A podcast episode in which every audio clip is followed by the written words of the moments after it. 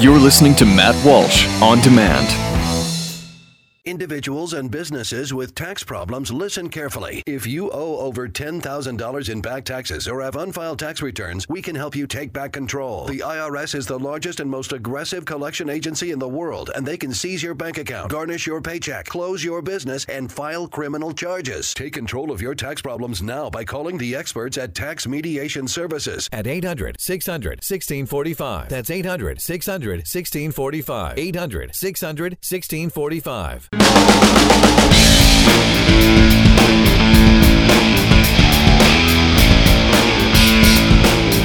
Okay, so this will be a, a short one. I, I say that now, but we'll see how it goes. Just a thought I had that I wanted to pass along. Um, you know, one thing I've heard over and over again ever since the so called Women's March is this claim that I should not have an opinion about it because I'm a man. And I've heard this from uh, a lot of women, and several screeching blog posts have been written to this effect, directed at me and directed at, at, uh, at men in general. But I want to read for you just one example. This is from a site called uh, wineandcheesedoodles.com. That's the real name of it, by the way, I think. Wineandcheesedoodles.com. And someone sent me a missive that was written at this site titled, Hey, Matt Walsh, your opinions on the Women March are worthless. So here's a sample of this, just for the sake of context, of framing the discussion. Okay, here it is. It says, Hear me loud and hear me clear. When a woman, a group of women, several million women say, My experience as a woman is this, you don't get to say with any merit, No, it's not. It really is that simple. You are not a woman. You have never lived your life as a woman. You have never lived a life filtered through the lens of being female. Therefore, it cancels out your opinion. It invalidates it. Have it, spout it, shout it from the rooftops if you like. It is still worthless and invalid. Yes, that's right. I called your opinion worthless and invalid. Do you think women factor in your mansplained opinions? Because frankly, the very idea of that is laughable to me. We don't factor they, them in. They have no space in our discussions, in our experience, in our drive to do better. You can have a thousand opinions. They carry no weight. They carry no legitimacy. Let me say that again. There is no room for your male bull s in our discussion as women. Oh, we want men there. We need men there. We want men to plan with us and demand with us, but those men are allies. They listen. They know that th- they know their place. She didn't say that, but that's basically what she's saying here. They- We want men who know their place, damn it. They know that they cannot possibly speak about the experience of being a woman because they are not women. Your Christian God has not given you the divine power to see into the minds of others, to live the lives of others. Such a simple concept, and yet one which seems so difficult for many to grasp. On and then it goes on for another several thousand pages, by the way.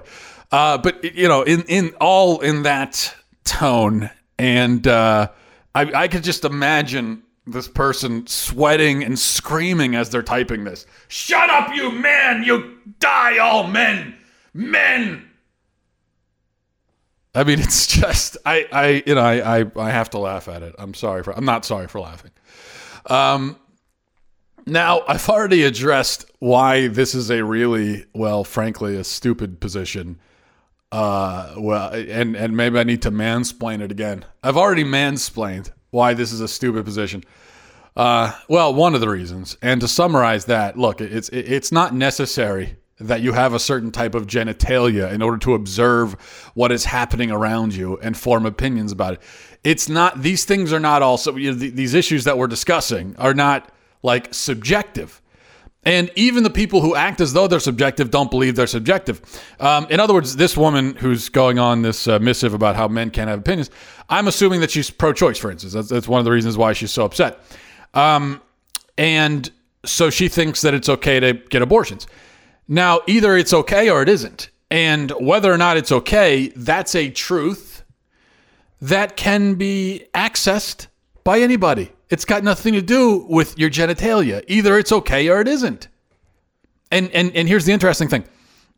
If I had written, and as she alluded to, if I had written an article uh, talking about how wonderful the Women's March was, and how wonderful abortion is, and how wonderful it is for women to wear vaginas on their heads and to w- march around demanding uh, abortions and birth control. If I had written what a, about what a wonderful, wonderful, beautiful spectacle that is, she would not be saying, "Oh, you can't have, you know, how how dare you? You you don't know anything about this. Your opinion is she." What she's saying here is your opinion is invalid because you're not a woman. Now, if my opinion was in line with hers, she would not be calling it invalid, would she? No, no, because it, it, it, agrees with her. So, what she really means to say is opinions that are not my own opinion are invalid. They're all invalid. And, uh, and that, of course, well, that itself is, is, you might say, an invalid opinion because it is not grounded in anything rational whatsoever. And so that's what makes it invalid. Um, a valid opinion is one that is grounded in, in something rational, something real, something solid. And so that's the opinion that I'm articulating. Um, in order for opinions to be reasonable and intelligent, it's only required that you have a brain, not that you have a vagina. Um, and it's unfortunate that so many people in our country formulate their opinions with their crotches rather than their heads. And I think that that's that that and, and this is something that you find both men and women doing, by the way, uh, forming their opinions uh, and living their lives based on their crotch rather than on their mind.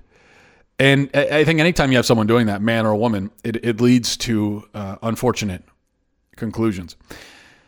And it goes without saying, of course, that if I ever da- if I ever dared suggest that women should not have an opinion on any topic, no matter what it is, no matter what it is, these same feminists would be sent into se- they would have literal seizures about it. If I wrote, can you imagine? Can you imagine if I wrote a blog post saying, "Hey women, your opinions are invalid. Shut up." if I ever wrote something like that, I mean, you would. There would be, as I said yesterday uh, on Facebook, there would be spontaneous feminist combustion happening throughout the nation. I would be arrested probably for the for the indirect mass murder of feminists because I would have caused millions of them to combust from outrage, and that's what.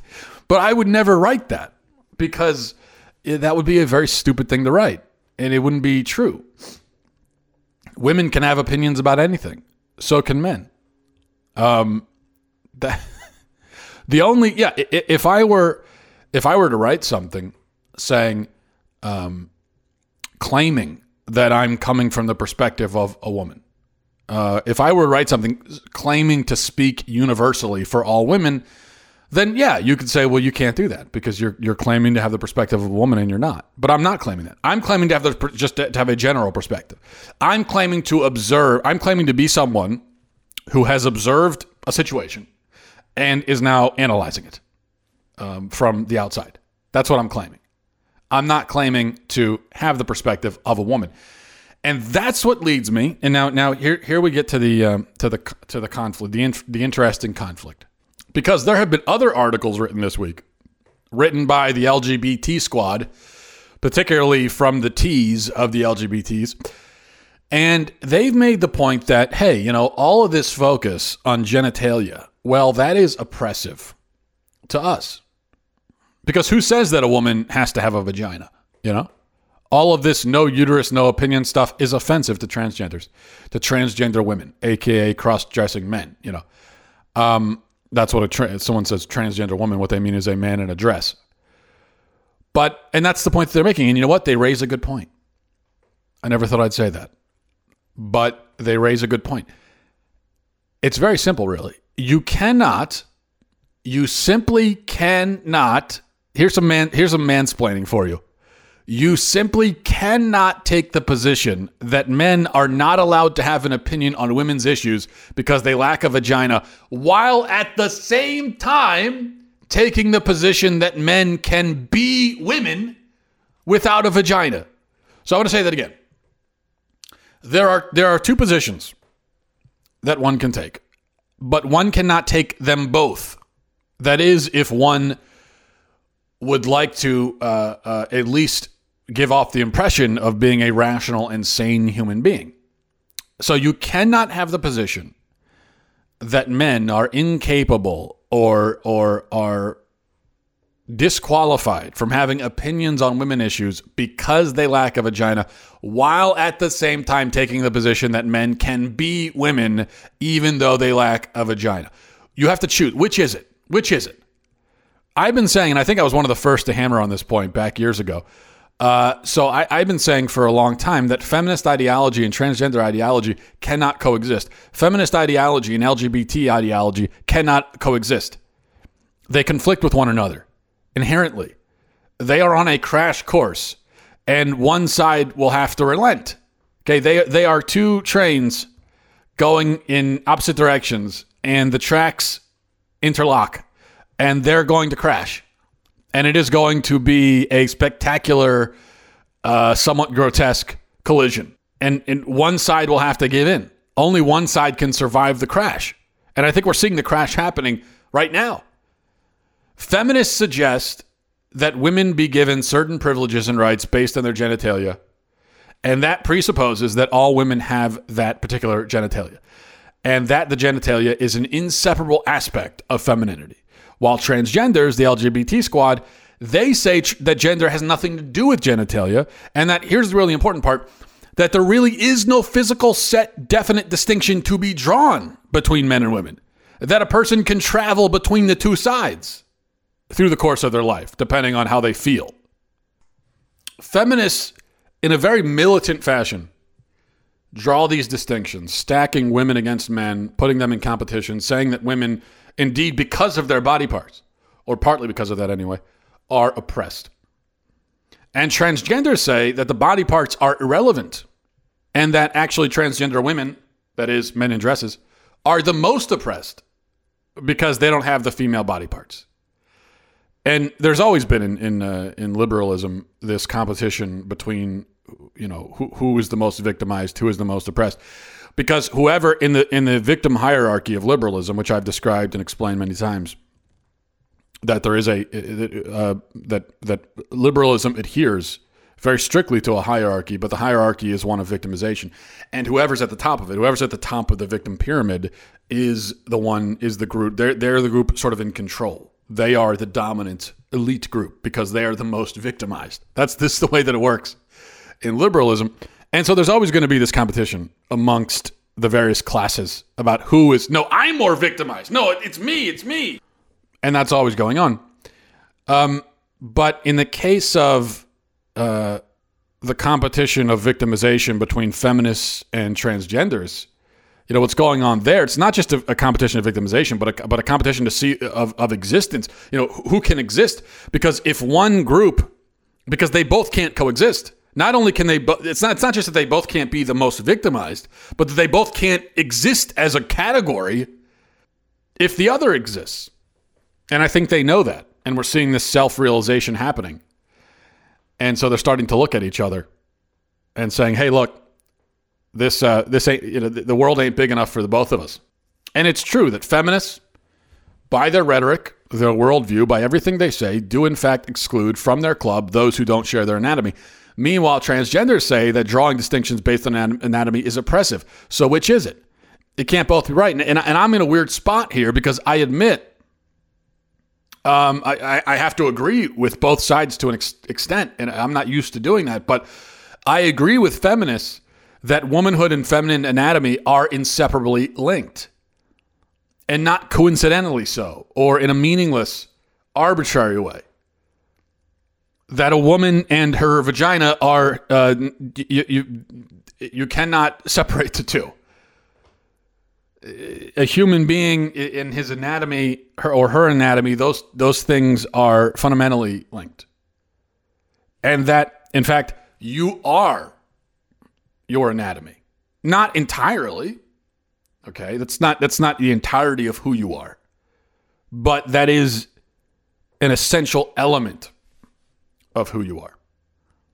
And that you are not, you know, that, that you are not this kind of ball of emotions that happens to be stuck in this shell, this casing, this prison of a body.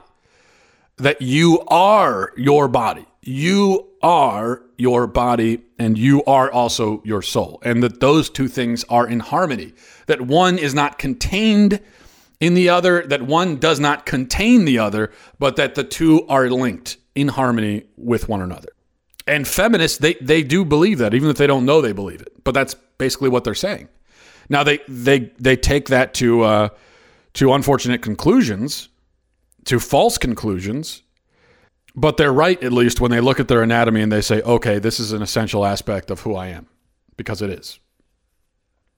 But I also agree with the LGBT squad that this point of view contradicts what they say about so-called transgenders transgender rights. And they're both also wrong. Feminists are wrong when they're so exclusionary that they say that those of us with penises can't even have opinions about so-called women's issues. And transgenders are wrong when they say that those of us with penises can be women.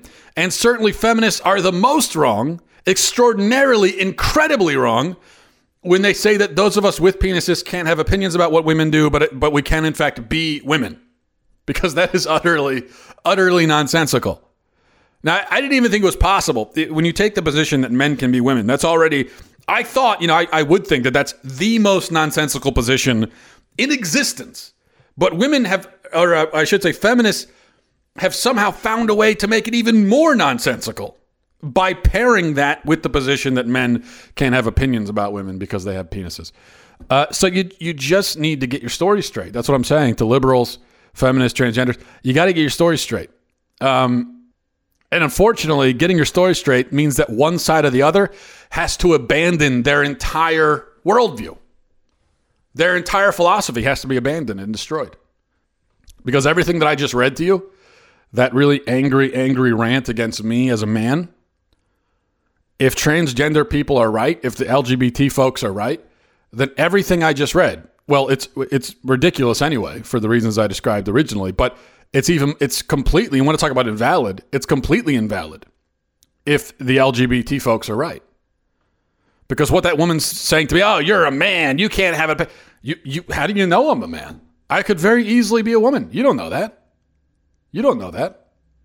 And anyway, what does it mean to be a man? It doesn't mean anything. It means nothing. And what does it mean to be a woman? It doesn't really mean anything. It's all fluid, right? Everything is fluid. It's a social construct. It can be deconstructed and changed and altered and everything. I mean, how, how do you know? It's not binary. So just get your story straight. I mean, that's what I would. Here's what I would suggest: a uh, you know a, a a conference of sorts. You're all going to have to get together at like a Hilton in a conference center and hammer these things out and decide who gets to continue existing and d- decide whose philosophy gets to gets to win the day. Um, and I, I, would really, and I expect that that conversation will get rather heated. So maybe maybe there should be more of a cage match between feminists and transgenders. I don't know, but um, you guys are gonna have to figure this one out because right now you're not making any sense. You're making no sense whatsoever. So much so that if I said to myself, you know what? I think liberals are right about everything. And I, I really want to adopt the liberal point of view in its entirety. If I were to say that to myself, I wouldn't know how to do it. I, I don't, it's because there are like 70 different points of view, it seems like, and they're all in direct contradiction with one another. So I wouldn't even know. You, you are making it difficult for people to convert to your side because we don't know what your side is. You're saying a bunch of different things that are that are so conflicted that I wouldn't know how to be a liberal even if I wanted to be, which I don't. But if I did, I wouldn't know where to begin. So get your story straight, work it out, and uh, then get back to us. Okay? Great. Okay, good. Good talk. I'll talk to you guys next time. I'm Cruce Salus. Godspeed.